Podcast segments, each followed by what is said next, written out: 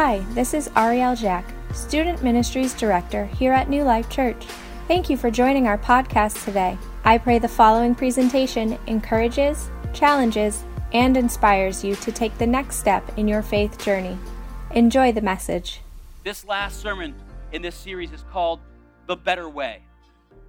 The Better Way. And the big idea is this Jesus describes living in God's kingdom as the wise way to live.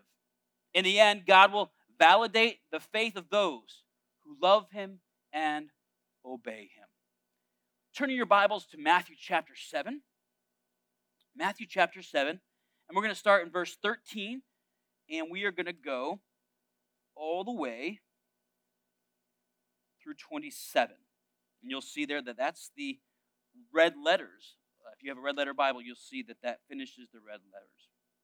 Okay, give you a second to get there. Let me just lay out for you the format of this morning's sermon. We're going to read the whole thing, and then we're going to read the sec- the three sections separately, and we're going to work from back to front. That's how it's going to go. So here we go. Verse 13. Enter through the narrow gate. For the gate is wide and the road broad that leads to destruction. And there are many who go through it.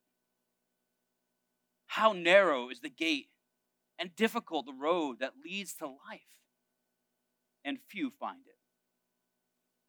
That's one section that we're going to deal with today. Next one is this, verse 15.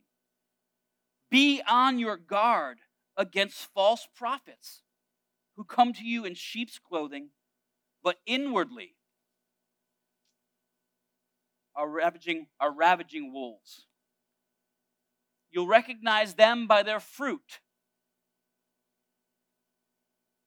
Are grapes gathered from thorn bushes or figs from thistles? In the same way, every good tree produces good fruit. But bad trees produce bad fruit. A good tree can't produce bad fruit, neither can a bad tree produce good fruit. Every tree that doesn't produce good fruit is cut down and thrown into the fire. So you will recognize them by their fruit. Not everyone who says to me, Lord, Lord, will enter the kingdom of heaven, but only the one who does the will of my Father in heaven. On that day, many will say to me, Lord, Lord, didn't we prophesy in your name? Drive out de- demons in your name? And do many miracles in your name? Then I will announce to them, I never knew you. Depart from me, you lawbreakers. That's going to be a hefty section to deal with. Lastly, says this Therefore, everyone who hears these words of mine and acts them out will be like a wise man who builds his house on the rock. The rain fall and the rivers rise. And the winds blew and pounded that house. Yet it didn't collapse because its foundation was on the rock. But anyone who hears these words of mine and doesn't act on them will be like a foolish man who builds his house on the sand. The rain fall, the rivers rose. Me, the rain fell, the rivers rose, and the winds blew and pounded that house. And it collapsed. It collapsed with a great crash. And that, my friends, concludes the Sermon on the Mount. Now, what is this section? This section is not so much um, teaching new information. What it is doing, it is tying a bow on the information that was previously given. It says, All these things I've taught to you, and these things I've taught to you help you understand what a good life looks like, what a thriving life looks like. Okay? By the three illustrations, Jesus makes plain that there are ultimately only two categories of people in this world, despite the endless shades we might otherwise perceive. he utilizes a two way genre well known for the Jewish literature. These three illustrations contrast those who select the narrow, right, rather than the broad gate and road, those who bear good fruit rather than those who bear bad fruit, and those who build homes on a solid rock foundation, and those who build homes on shifting sand. In each case, the first category refers to those who hear, obey, and are saved. The second to those who only hear, only hear, and so by not putting into practice, they are destroyed. In each case, eternal life and judgment are at stake. All right, so stay at the bottom, the, the, the end of the red letters there, and we're going to talk about two foundations. Two foundations. You're like, I think we talked about this a couple weeks ago. You did. So I won't spend too much time on it, but I want to I want to touch on there.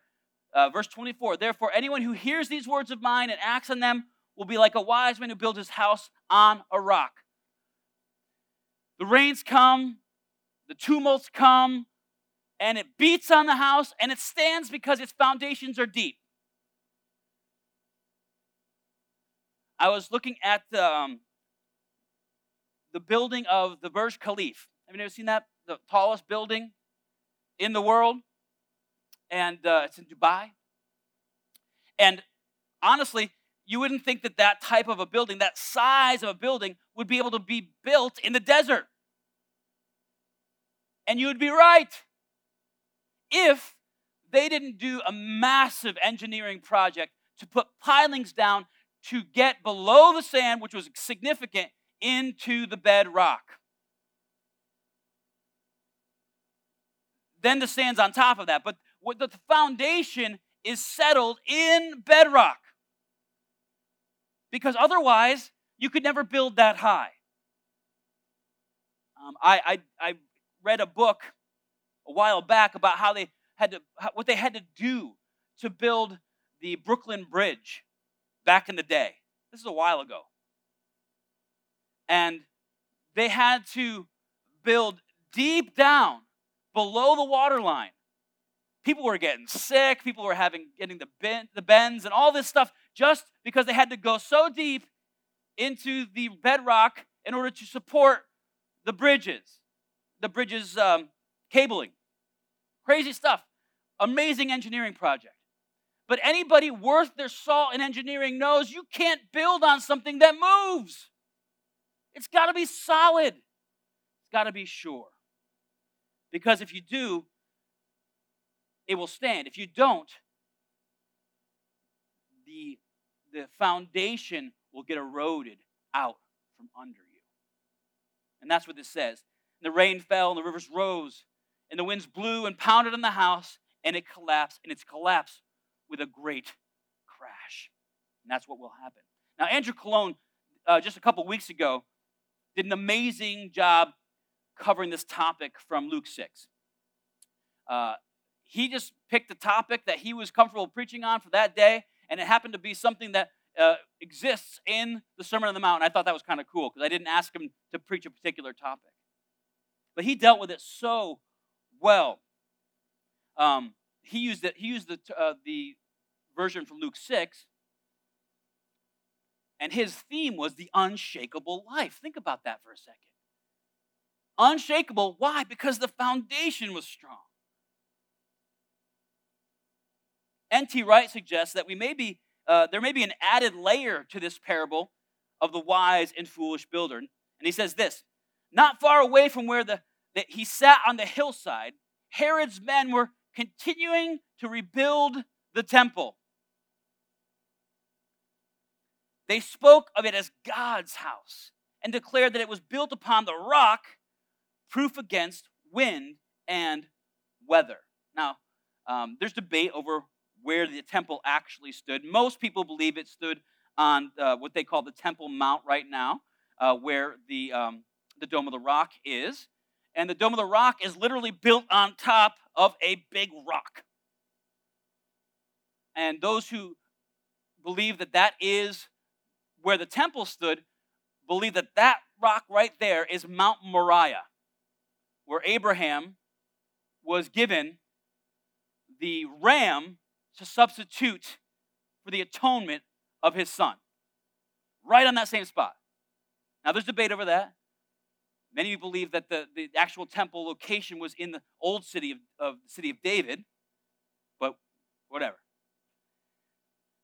But here's the thing they believed because of the geographical location of the temple that it would stand for eternity. That was their belief. But in the last great sermon in Matthew's gospel, Jesus warns that the temple itself would come crashing down because Israel as a whole had failed to respond to his message. And that caused a lot, that was one of the key reasons why they crucified him.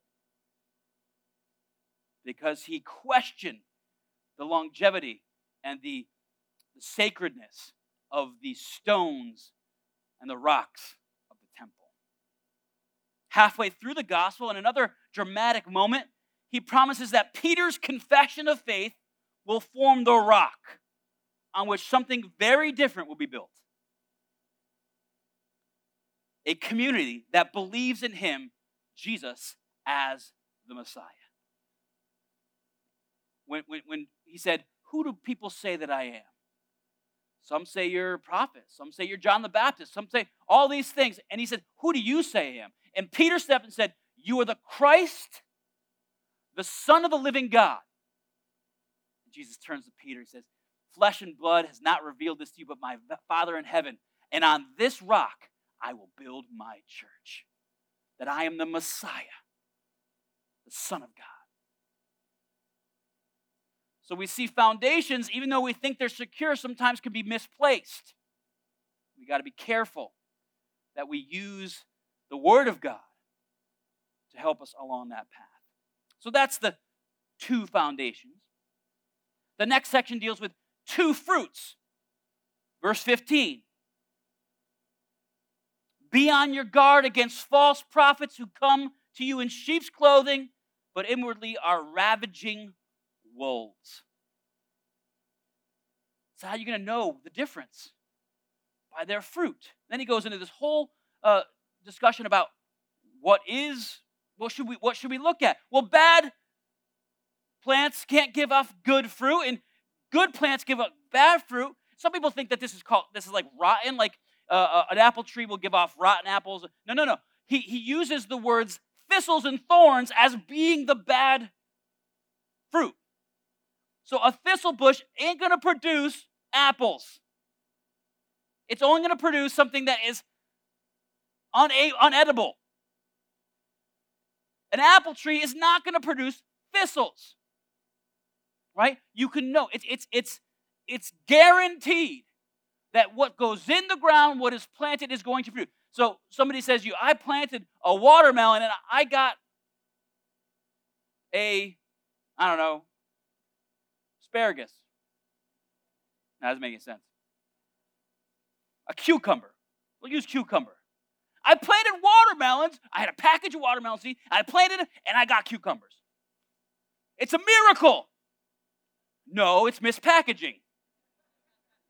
You actually planted watermelon seeds. You didn't plant, plant cucumber seeds because that's not what happens. You got to know. You can know the truth by the fruit you can know what tree it is by the fruit it produces.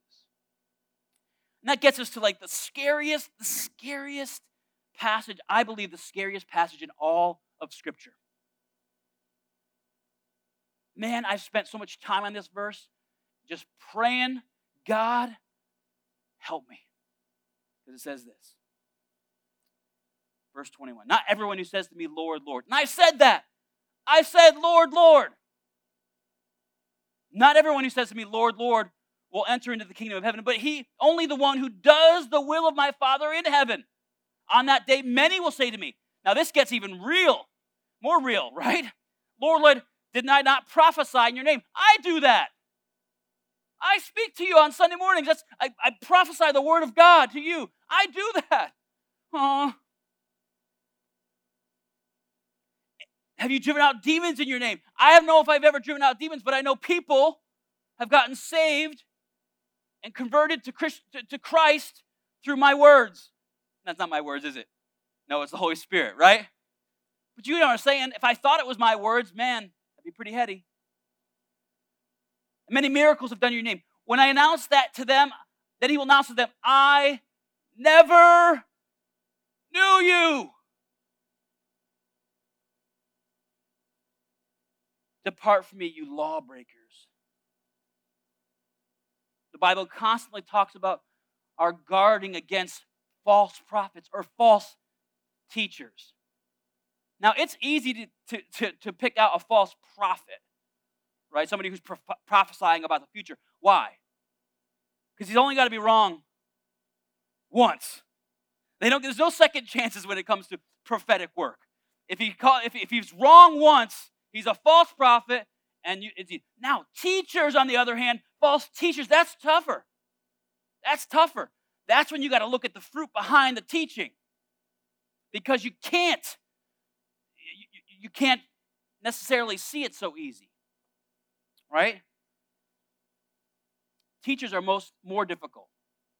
Why? Deception often have a significant measure of truth baked in. Deceptions often have a significant measure of truth baked in. Just enough sugar to make the poison go down. It's Satan's most loved and cherished strategy. Did God really say? Did he? Oh, God's holding out on you. He knows that as soon as you eat that fruit, you're going to be like him. That is the truth. That he spoke truth in that statement. But then he follows it up with more truth that's kind of on the, on the sly, knowing good and evil. You're not going to be like God. You're just going to know good and evil like God does.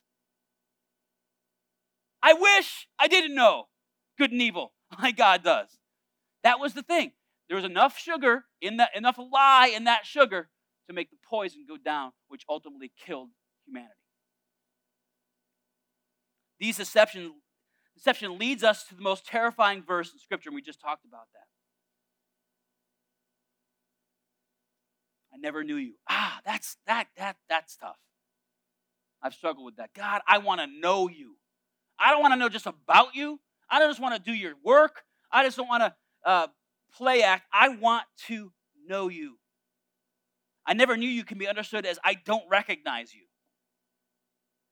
Hey, God, it's me. that my day, my, my, my time is up. I go before the Lord and say, Hey, it's me. He's like, Ooh, what? I don't recognize you. I mean, think about how that fits so well with what Michael Sipek talked about a few weeks back. This idea of hypocrisy, right? Those who play act and wear masks of righteousness will not be recognized by their Father. Drop the mask and know your God. They can do all the things for all the wrong reasons and, uh, and their lives completely unrecognizable to Christ. Let that not. Let's know our God. Let's stop playing games, take off the mask, and live in relationship with Him.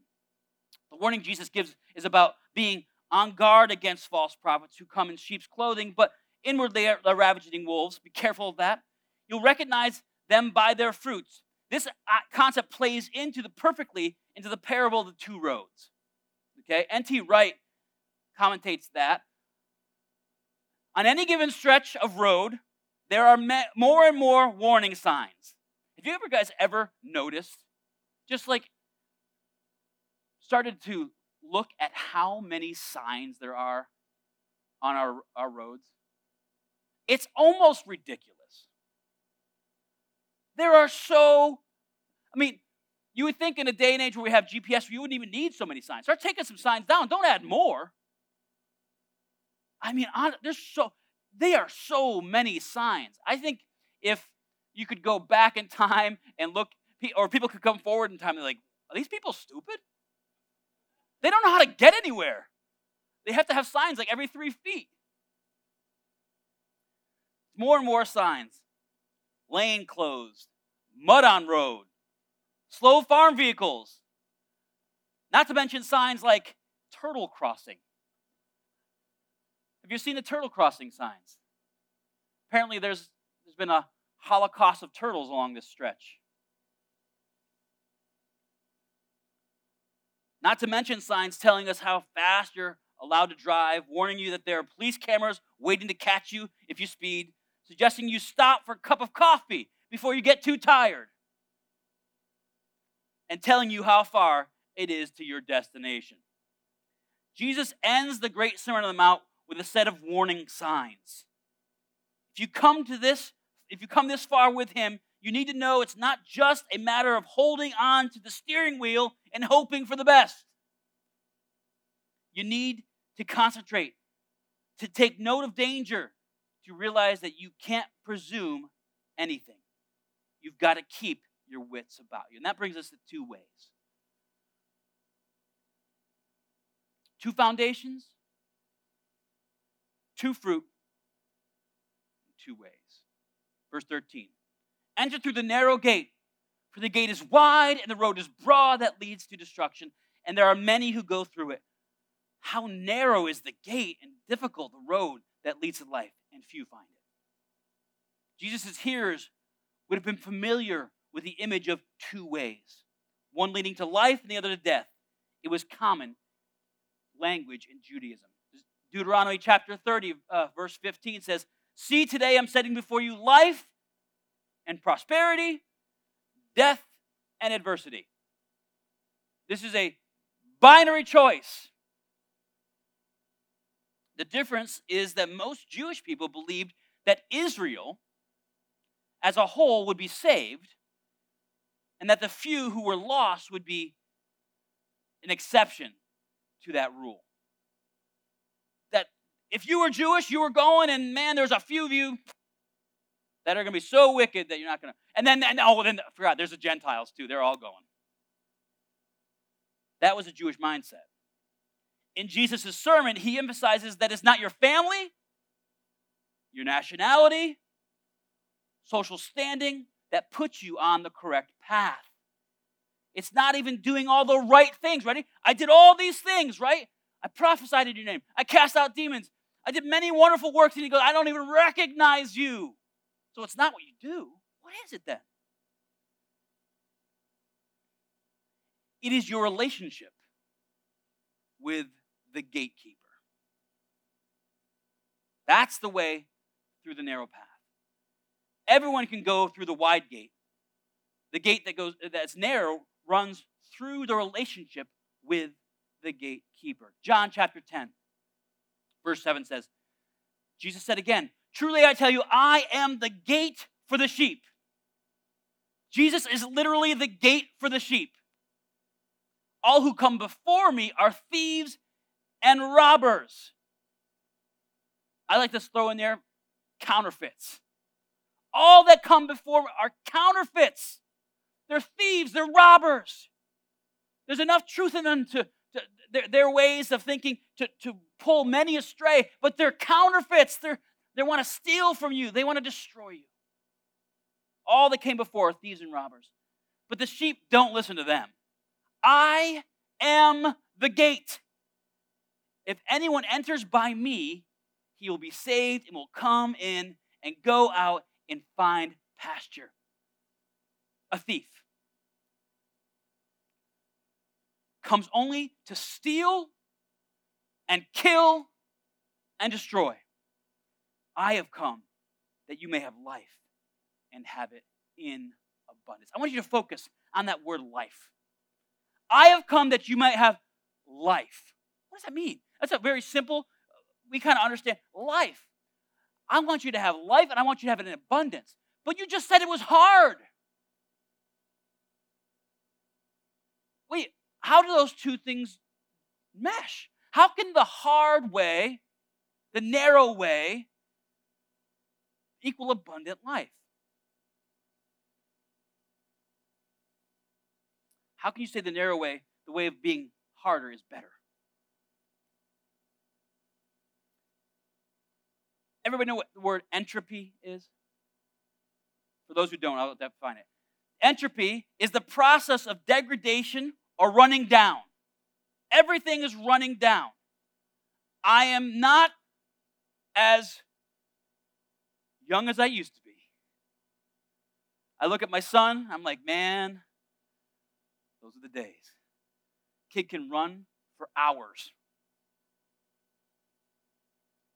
He can eat whatever he wants and doesn't gain a pound, right, Lincoln? Whatever you want. On the other hand, and I used to be that, but things run down. We were at uh, Mystic Seaport this last, uh, we went Friday. Last hurrah, we went to Mystic Seaport. We did the whole port, we did the aquarium, all this stuff. You know what I noticed? That there was a lot of by the shore? Rust and rot. These boats that talk about sea, in the seaport, they're constantly falling apart. And you have to fix them or they will literally deteriorate into nothing. There was a whole display in the Mystic Seaport. It was fascinating. On boat worms. Why they thought that was something to make a display out of, I don't know. But there was a boat worms where they, if they don't do certain things, they would put they would put um, was it zinc around the the exposed wood to keep the worms out because the worms will go in and they'll rot it and just like termites would do in wood. Listen, everything's running down. That's what entropy is. Entropy is the way of existence. Death, death comes easy. Decay just happens, and destruction is what we all fight against. Right? You just let yourself go, that's easy. But to keep fit, you got to work out. That's hard. Right? Like, I don't know, I haven't tried it yet. Uh, you could just let your house go, or any homeowner here knows that that will like last a very short time unless you maintain your house, right, Noah? Here we go, buddy. You're on that path now. unless you maintain that house, it's gonna rot, fall apart. Your grass is gonna look awful, and your neighbors are gonna hate you. That's entropy. Everything runs down. The way of life runs against the way of death. And it's harder, but it's abundant.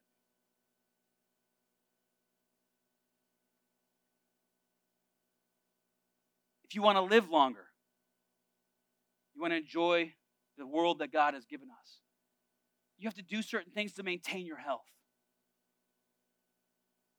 I, I, will tell you, I, I, I struggle with that. I like food. I like food that likes to entropy my arteries.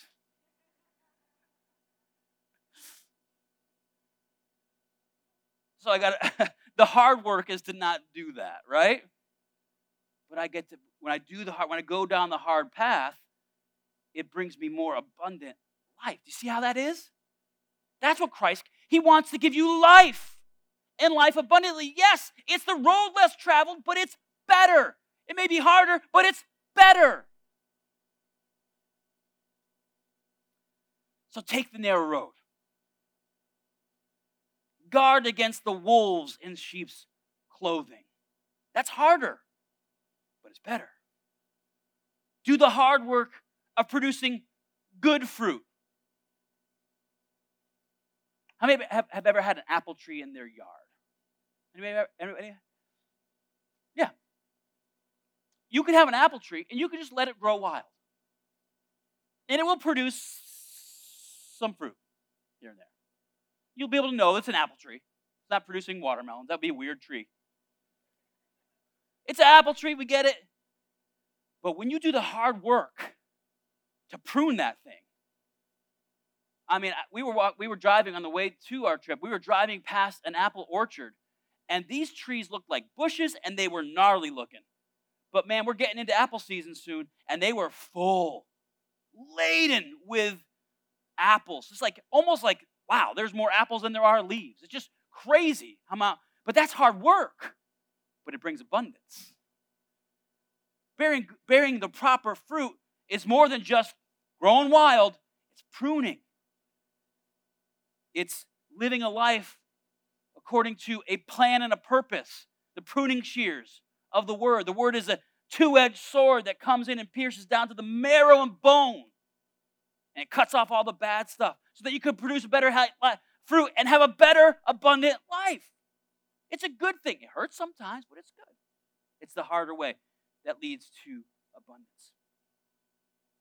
Take time to make sure the gatekeeper recognizes your face. That's hard. That's transparent. That's vulnerable.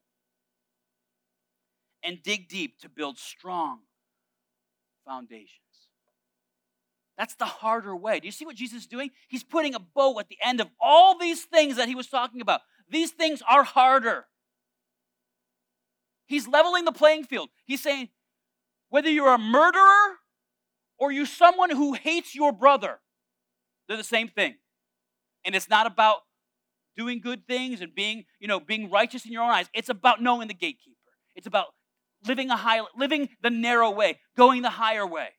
Doesn't matter if you're an adulterer or you're someone who lusts after a woman. It's the same thing. We got to be people who know the gatekeeper. That's how we do things. We are held to a higher standard, a narrow road. Narrow road. Dig deep, build strong foundations. Take on the challenge of the Sermon on the Mount. It's not the easy way, but it is the best way. Now, that's where my sermon was going to end. Didn't it feel like it was going to end? Didn't it feel like the not the easy way, it's the best way. Have a great week. But I did what I always do on Sunday mornings, and I got in my quiet place with my sermon. And God added to it. Let me tell you what God wanted to say to you today.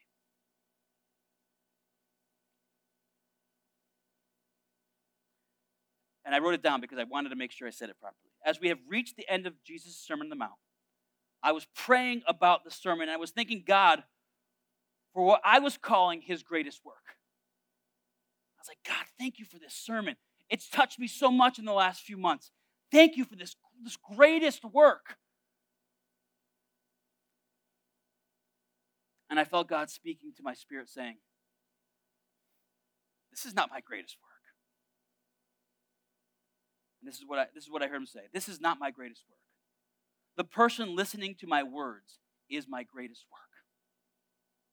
The one who hears me speaking to their heart and can apply my words to their lives, they are my greatest work.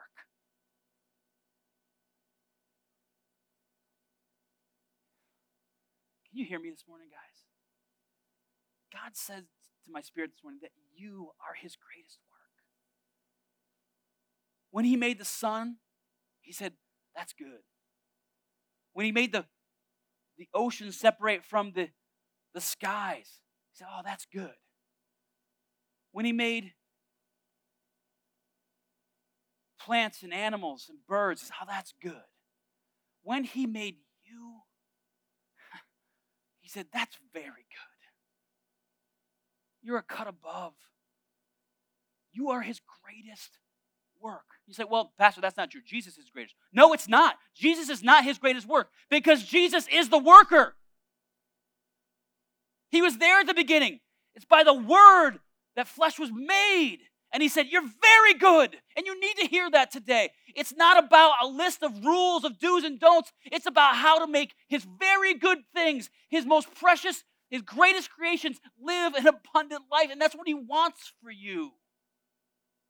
And I was chastised in my spirit. I said, You know what, God, you're right. I, I pray, and, that, and then I went into a different kind of prayer this morning. God, help my brothers and sisters in here to understand just how important they are to you. Because that's when grace starts to kick into gear. Because when we realize just how important we are to God, and all the we start to take a start shedding all the the false teachers' words about us that we're not good enough, we're not strong enough, we're not uh, we're not smart enough, we're not pretty enough, we're not strong enough, not thin enough. We're not we, we, we're not going to be good parents. We're not going to. You know, I, I lived in a life where where I didn't get a good example of what uh, uh, of a good parenting is, therefore I can't be a good parent. That's garbage. It's a lie. And it's meant to steal, to kill, and to destroy you. Jesus came to give you life and life abundantly because you are his greatest creation. And he loves you. And he knows it's a hard path.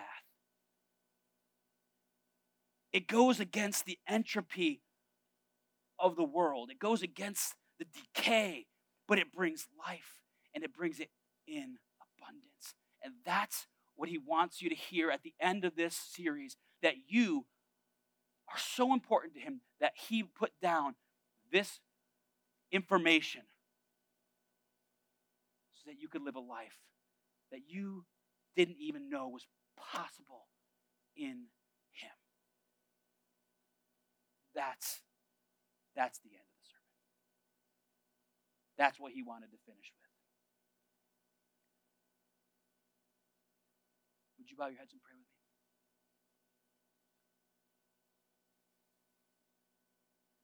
In your spirit right now, I'd like you to respond to what I really feel God was speaking to us today. And only thing I could I could utter in that moment was thank you. God, thank you for loving me. God, thank you for caring for me. I don't even know why you care. I don't even feel like I deserve it most of the time, but you do. Thank you, Jesus. If you could just respond to that information in your spirit, the way God is speaking to you in just the next few moments. And now I want you to believe it. Because the enemy the father of lies, the false prophet of false prophets, the sheep in wolf's clothing. Sorry, the wolf in sheep's clothing. As you walk out these doors, he's going to tell you that that's not true. That that was just an emotional uh, that was just an emotional response to the plea of a pastor. It's not true. God doesn't really love you. You're not worth it. You're not good enough. There's no redemption for you, and I want you to believe it today. To walk out of here knowing beyond a shadow of a doubt how God feels about you. Because when we start to understand how God feels about us for real, it changes the way we look at God. Understanding God's grace grows thanksgiving and praise in us. So let me pray for you. God, I pray for my brothers and my sisters this morning that you would help them to understand just how much you love them, just how good they are in your eyes, and how much you want them to come to you. Lord, you've given us this thing called choice. God, I pray, Lord, that you would just help us to choose you on every front. Why? Because you first chose us. When you made humans, you said, Man, that's very good. Help us to believe what you think about us, not what the enemy has spun in his lies. God, I pray that if anybody questions this week your love for them, that they would pick up the phone and call me, and I'll remind them. That they would sit in your presence and let you remind them. Lord, we give our lives to you because, because you love us so much. And you want us to live an abundant life. The way of life. In Jesus' name.